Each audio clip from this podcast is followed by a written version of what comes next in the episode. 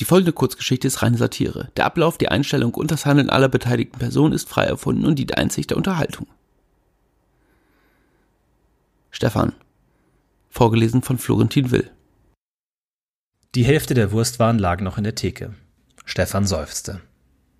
Seit Monaten landete mehr im Müll statt in den gierigen Mäulern seiner Kunden. Die fetten Jahre waren vorbei. Dabei hatte er sich nach langem Hadern bereits dazu durchringen können, das Sortiment zu verkleinern, nicht mehr die gewohnte Fleischvielfalt anzubieten. Auch die Anzahl der Würste, Schenkel und Schinken hatte er über die letzten Monate wieder und wieder dezimieren müssen. Besonders als das Coronavirus einschlug und die großen Zeitungen damit begannen, die Hygiene der traditionellen Betriebe anzuzweifeln. Ein trauriger Moment, als er seiner Stammkundin Frau Kiesewetter hatte mitteilen müssen, dass sich die Herstellung der groben Putenleberwurst einfach nicht mehr lohnte.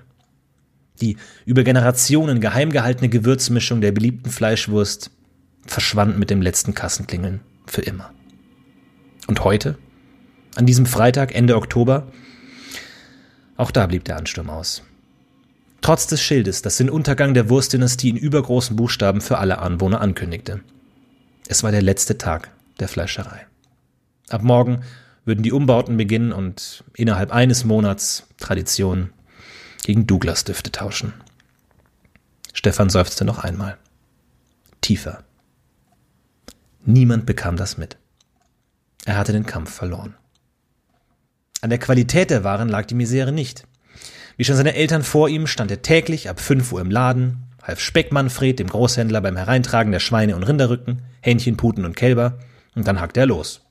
Alles frisch, penibel, genau nach Familienrezept zubereitet. Gewürze bei, verpacken, höchste Qualität. Metzgerpreis Nordrhein-Westfalen 1997 und 1999. Sowas gewann man nicht einfach mal so. Harte Arbeit zollten Tribut. Es war anstrengender als noch vor zehn Jahren.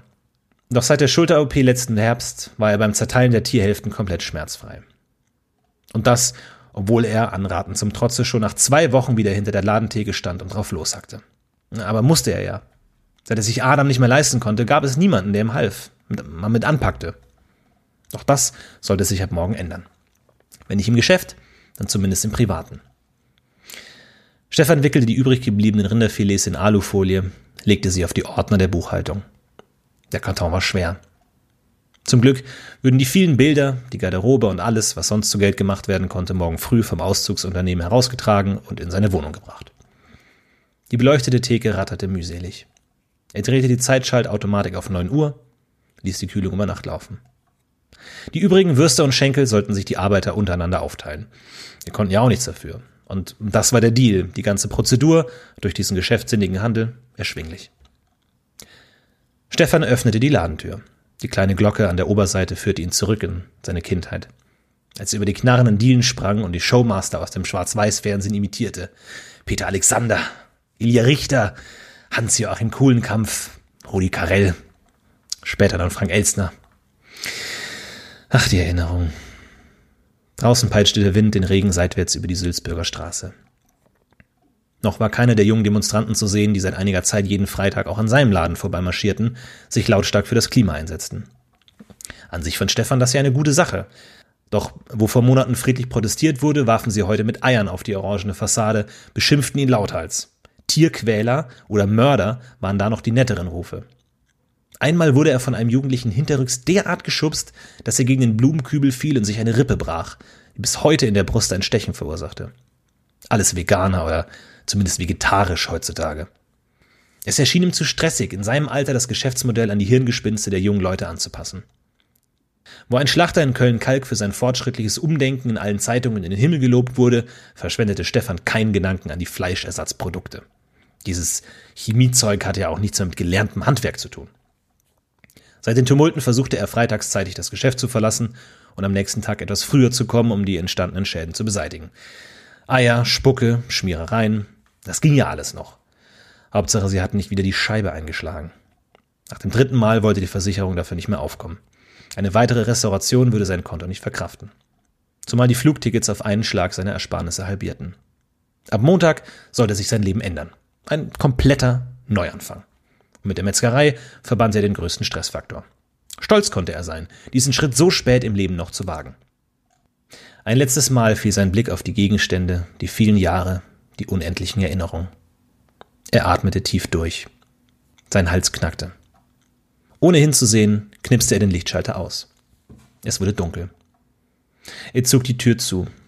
Ein Windstoß des vertrauten würzigen Geruchs, den er versuchen würde, sich zu bewahren. Dann drehte er den Schlüssel herum und blickte auf die gemalte Schrift. Für immer geschlossen. Der Wind hatte den Aufsteller des Cafés nebenan umgestoßen. Stefan richtete seine Kapuze, zog sie an den Bändchen fest und steckte seine Hände durch die Laschen des Umzugskartons. Er hatte es nicht weit. Der Regen schlug ihm ins Gesicht, erinnerte an den Sommer auf Texel, den einzigen Urlaub, den er vor vielen Jahren mit der Familie antrat. Volle vier Tage konnten sie das Apartment vor Unwetter nicht verlassen. Er hatte versucht abzuschalten, die Gedanken mit einem anspruchslosen Roman vom Geschäft zu locken. Doch je länger er im Sessel verweilte, desto mehr suchten ihn die Sorgen heim. Am zweiten Tag der erste Anruf bei Adam. Obwohl sein Angestellter versicherte, dass alles in bester Ordnung sei, folgten weitere. Zuerst noch heimlich auf der Toilette. Schließlich stampfte er durchs Wohnzimmer, zuckte hektisch mit den Beinen, hob Adam nicht direkt den Hörer ab. An Tag vier reiste er ab, ließ Nike mit den zwei Töchtern im Sturm der Nordsee zurück. Er warf einen Blick auf seine Uhr. Morgen um diese Uhrzeit sollte alles anders sein.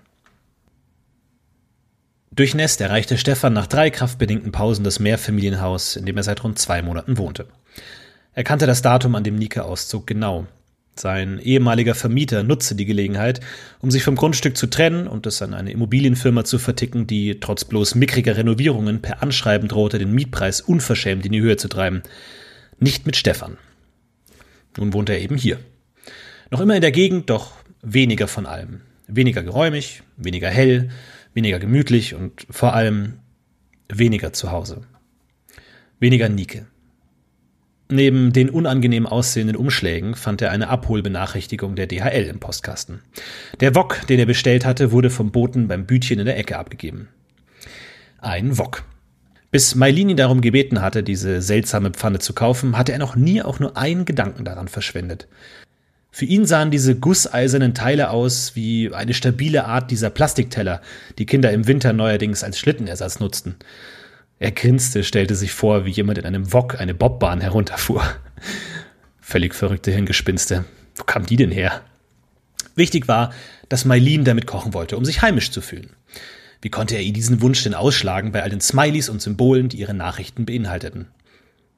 Die nach Dosengulasch riechende Heizungsluft kratzte im Hals. Er bahnte sich wahrscheinlich eine Erkältung an. Zum Glück wohnte Stefan im Erdgeschoss. Allein der Gedanke an Treppenstufen erzeugte ein Gefühl von Schwindel. Er schloss auf und zog, leicht gebeugt, den durchgeweichten Karton vom Hausflur über die Türschwelle. Ein junger Mann polterte viel zu schnell die knarzenden Stufen herunter. Das musste der Rebell aus der lauten Wohnung über ihm sein. Der Rücksichtslose, der allabendlich die Regeln missachtete und bis spät in die Nacht mit unsäglicher Gitarrenmusik den Hausfrieden mit Füßen trat. Sie haben einen Brief verloren.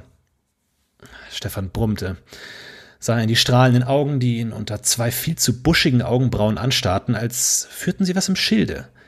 Auf eine seltsame Weise kam ihm der Mann bekannt vor. Kennen wir uns? Mit zittrigen Fingern nahm Stefan die Post entgegen. Er bemerkte die neugierigen Blicke, die sein Gegenüber in seine Wohnung warf, sofort, zog die Eingangstür mit Schwung bis an den Karton. Äh, ich denke nicht, ich wohne über Ihnen. Er streckte die Hand entgegen. Max. Aha. Das war er also tatsächlich. Ein Schauer der Verachtung zog Stefan den Rücken runter. Genau so hatte er ihn sich vorgestellt. Verlottert sah er aus, schwächlich. So als hätte er nie wirklich mit anpacken müssen. So ein Typ, bei dem man auch froh ist, wenn er nicht hilft. Er wurde das Gefühl nicht los, diesen Typen irgendwie schon mal gesehen zu haben. Dieser komplett leere Blick, der das jahrelange Versagen der Bildungspolitik in zwei schläfrigen Augen zusammenfasste. Und was machen Sie? Das interessierte ihn wirklich, womit so ein Typ Geld machte. Das konnte er sich beim besten Willen nicht ausmalen. Ich arbeite im neuen Rewe-Markt. Der Nachbar zog seine Hand zurück, als er merkte, dass Stefan keine Anstalten machte, auf die Begrüßung einzugehen. Natürlich, so einer. Es ärgerte ihn, dass er das nicht gleich gesehen hatte. Aus Spionagegründen hatte sich Stefan den Supermarkt schon mal angesehen. Super fand er daran allerdings das geringste. Keine Persönlichkeit. Die Fleischtheke war gut besucht, von niedriger Qualität und so spottbillig, dass er irgendwas nicht stimmen konnte. Niemals würde er bei dem Verbrecherladen einkaufen. Dann war ein schönen Tag. Naja, Stefan brummte, schob den Körper durch den Spalt und zog den Karton ins Warme. Der enge Flur bot kaum Platz. Von der Hälfte der Bilder, Fotos und Erinnerungen hat er sich trennen müssen. Es gab weder Dachboden noch Keller. Was er in diesem Moment sah, war alles, was er besaß. Leer war die Wohnung. Die Reste seines Lebens. Im Kühlschrank sah es auch nicht besser aus. Dessen einziger Inhalt waren sechs Dosen Reisdorfer Kölsch und eine halb ausgedrückte Tube mittelscharfer Löwensenf. Da musste er morgen noch ordentlich einkaufen, damit Mailin nicht direkt auf der Türschwelle kehrt machte. Er schaute auf den Stapel mit Briefen. Mindestens die Hälfte davon waren Gerichts- oder Anwaltsschreiben. Die Scheidung war längst durch, vollkommen abgeschlossen. Nike trug schon fast ein Jahr nicht mehr seinen Namen.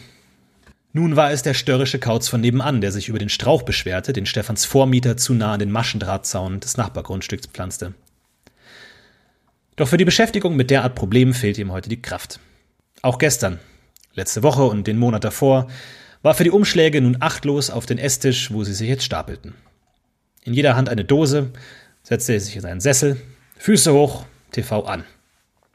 Das Bier zischte, schäumte bis an den Alurand. Stefan verhinderte eine leichte Überschwemmung, indem er die Lippen ansetzte und einen ersten schnellen Schluck Kölsch herunterspülte. Das tat gut. Als weniger gut empfand er das TV-Programm. Sein Unterhaltungskonsum hatte keine Regelmäßigkeiten. Es gab kaum eine Show, die ihn länger als ein paar Augenblicke fesselte. Tatort war ihm zu unrealistisch, Musikantenstadel zu altmodisch, Wer wird Millionär bestückt mit zu dämlichen Kandidaten. Einzig Schlag den Böhmermann fand er vom Konzept her eine brillante Idee, wenn nicht der hyperaktive Jan den sportlichen Herausforderern in keinster Weise gewachsen war. Dazu der fehlende Ehrgeiz. Der Typ besaß überhaupt keinen Biss. Selten gab es einen gleichwertigen Gegner. Den deutschen TV fehlten einfach richtige Machertypen, Kämpfer, in denen man das Feuer lodern sah. Auf RTL stiegen die diesjährigen Kandidaten des Dschungelcamps am Flughafen Singapur in die Maschine nach Australien. In der ARD lief der Vorentscheid zum Eurovision Song Contest. Auch da bot sich ihm die gleiche uninspirierte Veranstaltung wie seit mindestens 20 Jahren. Deutschland würde irgendein No-Name schicken und kläglich versagen. Zero Points, letzter Platz. Kurz darauf dann die Meldung, es nächstes Mal anders machen zu wollen, um wieder zu scheitern. Doch auf seine Ratschläge und Briefe hörten sie ja nicht. Antworteten nicht mal. Stefan zuckte zusammen. Seine Armbanduhr war stehen geblieben. Irgendwann zwischen 17 und 18 Uhr. Ungefähr zu der Zeit, in der Mailin ins Flugzeug steigen wollte. Er nahm einen tiefen Schluck. Mailin. Kurz war ihm so, das Telefon hätte geklingelt. Doch das kam so gut wie nie vor. Letzten Monat das einzige Mal seit dem Umzug. In einer halbstündigen Umfrage grübelte er so lange über die perfekte Bewertung verschiedener Joghurtsorten, dass der Mitarbeiter des Instituts die Befragung aus Zeitgründen abbrach. Das Gespräch hatte Stefan Freude bereitet. Er schaute zum Apparat, der auf einem Umzugskarton neben der Tür stand. Die blaue Farbe des Telefonhörers durch eine leichte Staubdecke etwas verblasst. Sollte er jemanden anrufen? Aber wen? Durch die wenige Freizeit hatte er Geburtstage vergessen, Feste abgesagt, Beerdigungen verpasst, bis keine Einladung mehr den Weg in seinen Briefkasten fand. Er seufzte, öffnete die zweite Dose und schlurfte zum kleinen Schreibtisch. Während Windows XP bootete, trank Stefan zwei Schluck und stellte das Reisdorfer auf den schon angetrockneten Bierdeckel neben der Maus ab. Seine Schwäche für asiatische Frauen hatte er seit der dritten Klasse, als er durch Zufall einen fernöstlichen Schwarz-Weiß-Film gesehen hatte. Mailin tauchte genau dann auf, als er es schon fast hatte aufgeben wollen. Was Schicksal? Auf einem Datingportal hatte sie ihn angeschrieben. Er hatte sich eigentlich nur so angemeldet aus Langweile. Aber dann wurde es real. Trotz des Altersunterschiedes von fast 20 Jahren traf es ihn wie ein Schlag. Mailin war nun genau in dem Alter, in dem er einst Nike kennengelernt hatte. Mailin war ihm direkt sympathisch. Sie schrieben bis tief in die Nacht in gebrochenem Englisch. Am nächsten Tag kaufte er sich im Elektronikfachhandel ein Übersetzungsprogramm. Nach einigen Problemen und Anrufen bei der Service-Hotline tippte er schließlich die ersten Sätze in das Eingabefeld, wandelte Buchstaben in Schriftzeichen. Mailin schrieb, dass niemand jemals so etwas für sie getan hatte. Aus den Chats wurden E-Mails, die er übersetzte, ausdruckte, nach Datum sortierte und in einen Ordner heftete und neben dem Bett aufbewahrte. Nachts knipste Stefan auf das Licht an und las einige Zeilen seiner neuen Liebschaft.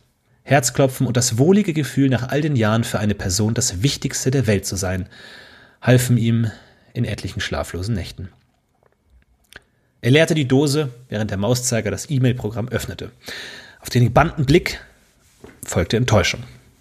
Marlene hatte ihm nicht geschrieben. Überhaupt fehlten ihre Nachrichten seit einigen Tagen. Sie hatte wohl zu tun. Behördengänge, Verkauf ihres gesamten Hab und Guts, Packen und schließlich der Auszug aus der kleinen Stadtwohnung der Metropole, dessen Namen er sich nicht merken konnte. Da konnte Stefan schon verstehen, dass lange E-Mails sie von den wesentlichen Dingen ablenkten. Es ging alles sehr schnell. Aber so war es, wenn man direkt spürte, dass etwas Besonderes entsteht. Und etwas Besonderes war es. Da waren sie sich einig. Sie teilten so diverse Interessen. Die Liebe zur Musik, Theater und Kunst. Mailin machte sich nichts aus teuren Marken, las unendlich viele Bücher und kochte für ihr Leben gern. Sogar deutsche Gerichte wie Sauerbraten oder auch Schnitzel konnte sie zubereiten. Sie wusste einfach alles über Deutschland und selbst Köln mochte sie sehr. Die Vorfreude war groß. Sie konnte es kaum erwarten, endlich mit Stefan die Treppenstufen des Doms zu erklimmen, am Rhein zu spazieren. Sie brauchte nicht viel, freute sich auf ein entspanntes Leben an seiner Seite. Und Stefan auch. Die letzte Dose Kölsch schmeckte besonders gut. Er war bereit für die Zukunft. Der Wecker klingelte um sieben Uhr in der Früh. Die leichten Kopfschmerzen ignorierte Stefan genauso wie die drei Anrufe der unbekannten Nummer auf seinem Handydisplay. Solche Leute wollten einem immer irgendwas verkaufen. Und heute ließ er sich aber so überhaupt nicht davon ärgern. Um acht Uhr klingelte Frau Lose.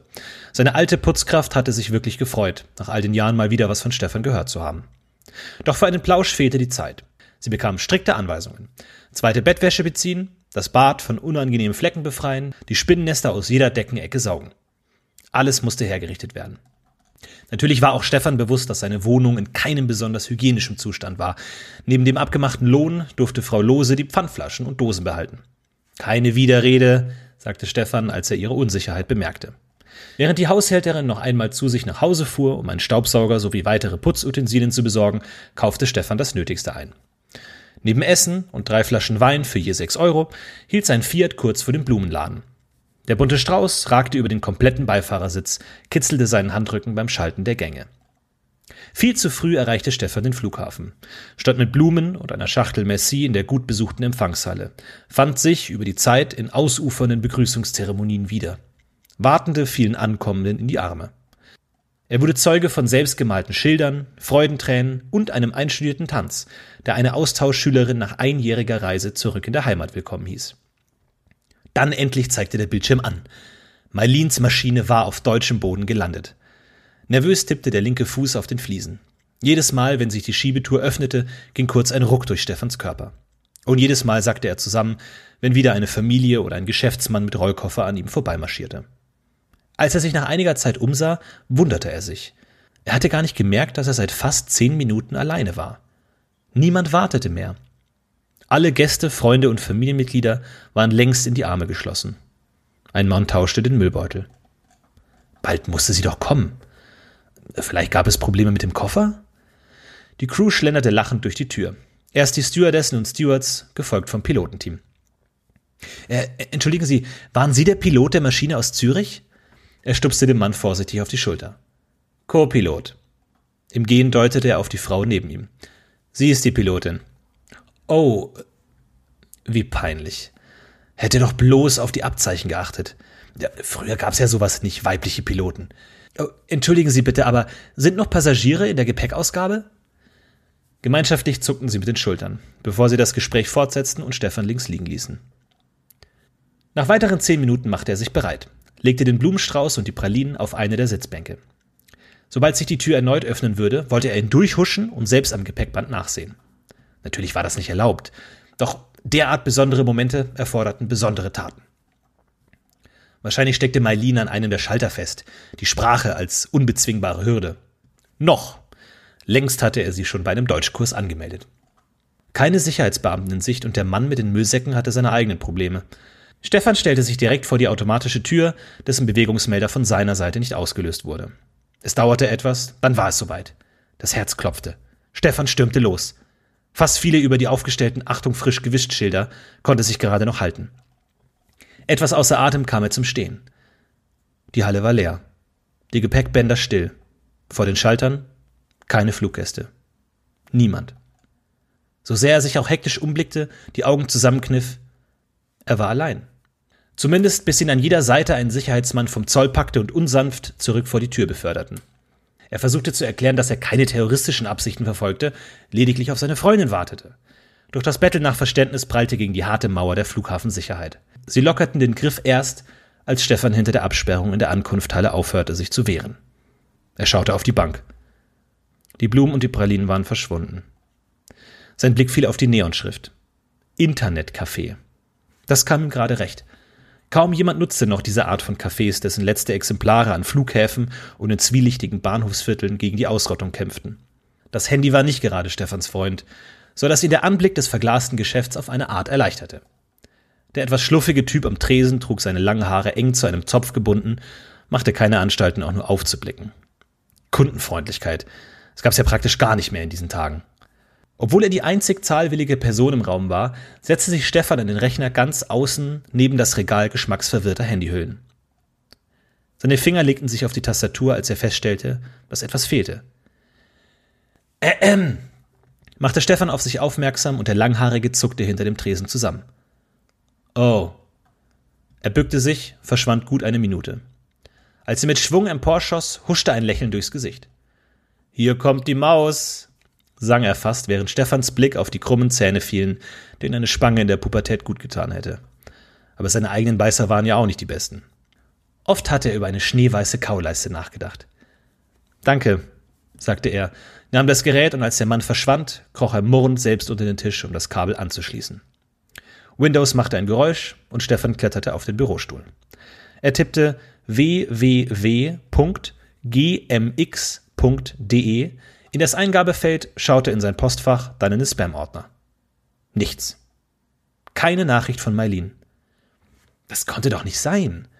Noch vor wenigen Tagen hatten sie in dem gleichen Zeitintervall bis zu fünfmal geschrieben. Alles hatten sie geteilt, jeden Gedanken. Vielleicht hatte sein E-Mail-Anbieter ein paar Browser-Probleme oder wie man das halt nannte. Er hob den Arm. Entschuldigen Sie bitte. Etwas schwerfällig richtete sich der Langhaarige auf. Hm? Äh, wissen Sie vielleicht von technischen Fehlern einiger E-Mail-Programme? Die Brust des jungen Mannes hob sich sichtlich, bevor er sich aufrichtete und zu Stefan trottete. Erst jetzt fiel der Comic-Aufdruck ins Auge. Ach, guck mal an. Spider-Man, sagte Stefan und war stolz, den Superhelden erkannt zu haben.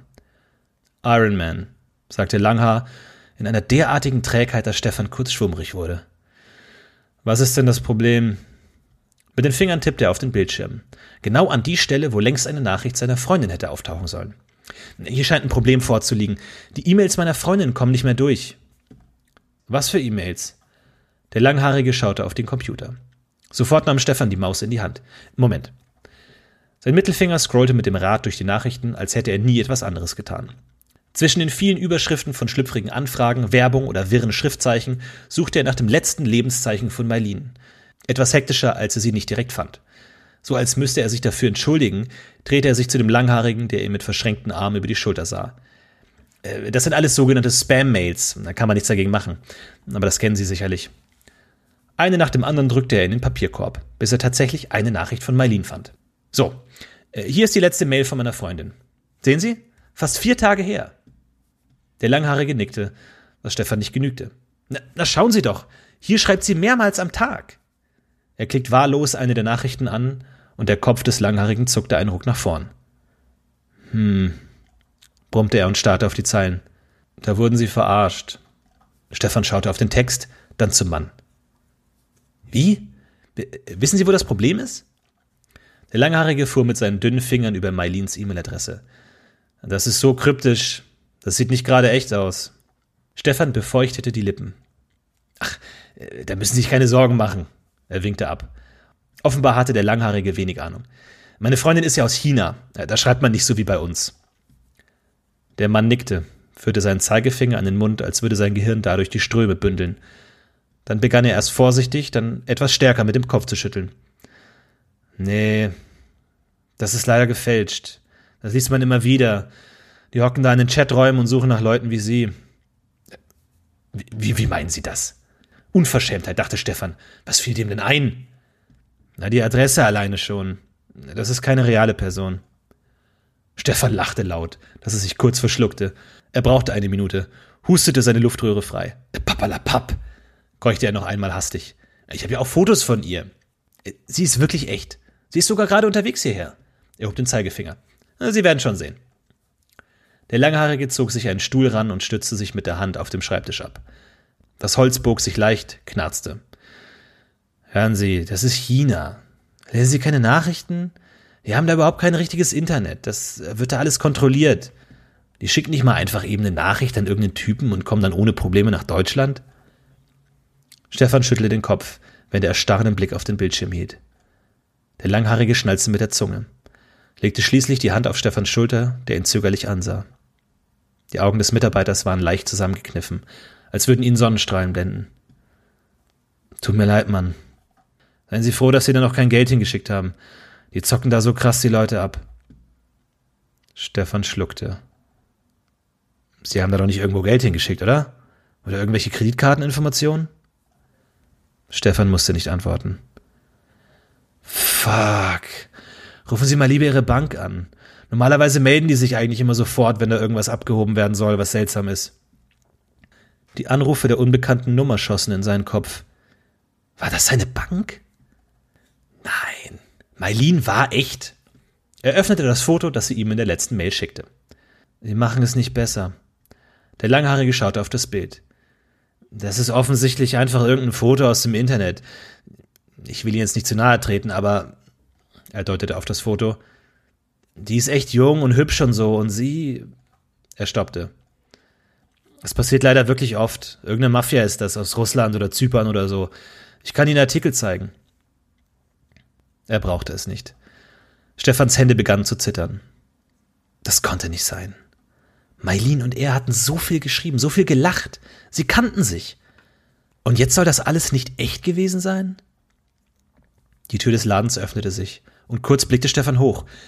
Doch die Hoffnung, Mailin würde einfach in das Café kommen und alles auslöschen, zerstörte der eingetretene Herr, der von dem Langhaarigen mit einer wischenden Geste vertrieben wurde. Wir haben geschlossen. Als der Herr etwas irritiert rückwärts aus dem Laden schritt, wandte sich der Langhaarige wieder zu Stefan. Tränen liefen ihm über das Gesicht, der Körper zusammengefallen. Der Mann hatte recht. Mailin und er, es passte nicht mal.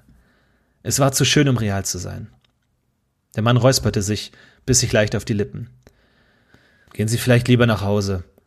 Besuchen Sie einen Freund oder, oder sowas. Stefan nickte. Sein Kopf dröhnte.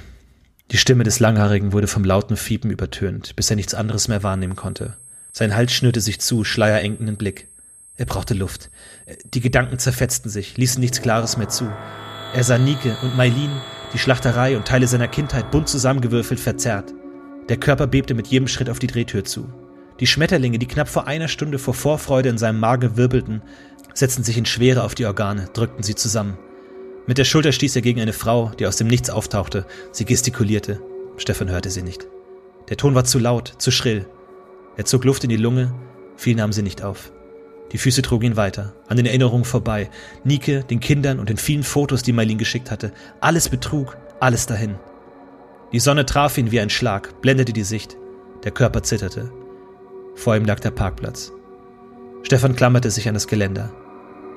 Wie tief ging es runter? Wie fühlte sich das an?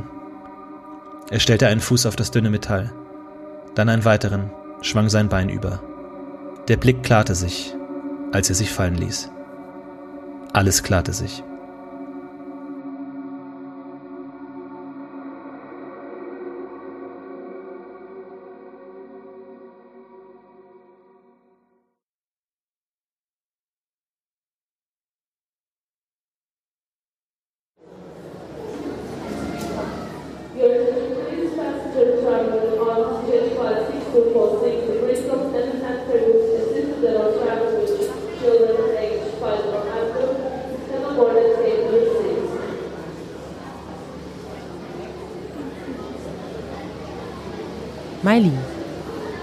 Schalter des Flughafenterminals herrschte reges Treiben.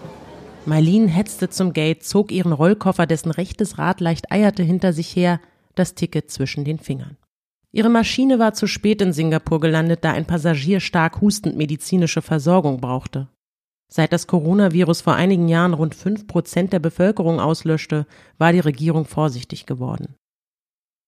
Bevor sie mit der älteren Frau mit Bobfrisur zusammenstieß, blockierte ihr einer der Securities den Weg. Eine Gruppe Touristen in khakifarbenen Hemden wurde von einem Kamerateam gefilmt und von Schaulustigen abgeschirmt. Sie sollte gefälligst einen Umweg laufen. Durch die Menschentraube sah sie, dass der Boardingprozess ihrer Maschine nach Zürich beinahe abgeschlossen war.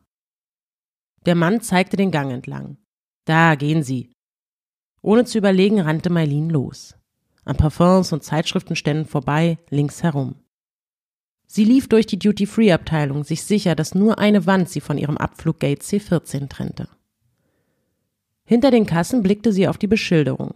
Der Pfeil zeigte in die Richtung, aus der sie kam, zurück. Auf dem Weg verlor ihr Koffer das Rad. Plastik schliff über den Boden. An der Menschentraube angekommen, merkte sie die Anstrengung in den Knochen. Dicht an der Holzvertäfelung drängten die Reisenden an dem Filmteam vorbei. Ein großer Mann mit Locken hob sein Sektglas in die Kamera. Mailin zog ihren Koffer hinterher, kämpfte gegen den Strom aus entgegenkommenden Passagieren einer gerade gelandeten Maschine. Beleidigungen in allen Sprachen prasselten auf sie ein. Schubsend, umzingelt von Armen und Schultern, schaffte sie es schließlich durch die Masse. Sie erreichte ihr Gate und der Mitarbeiter schloss die Tür mit einer Sicherheitskarte. Als er Mailin sah, schüttelte er streng den Kopf. Sie war zu spät. Er nahm sie mit in einen Aufenthaltsraum der Fluggesellschaft, um zu besprechen, wie es weiterging. Stefan hatte ihr seine Nummer geschickt, falls es Probleme gab. Doch nun, als sie sich endlich ein Herz gefasst hatte und sie in das Telefon tippte, ging niemand ran. Dreimal versuchte sie es, bis der Mann auf sie zukam und ihr mitteilte, dass er eine Verbindung gefunden hatte, mit der sie nur knapp zwei Stunden später in Köln ankommen würde. Ihr Gepäck allerdings erst am nächsten Tag, kostenlos. Sie fiel ihm um den Hals. Es würde tatsächlich noch alles gut. Ihre neue Heimat wartete auf sie. Und Stefan. Glücklich und voller Vorfreude stieg sie ins Flugzeug.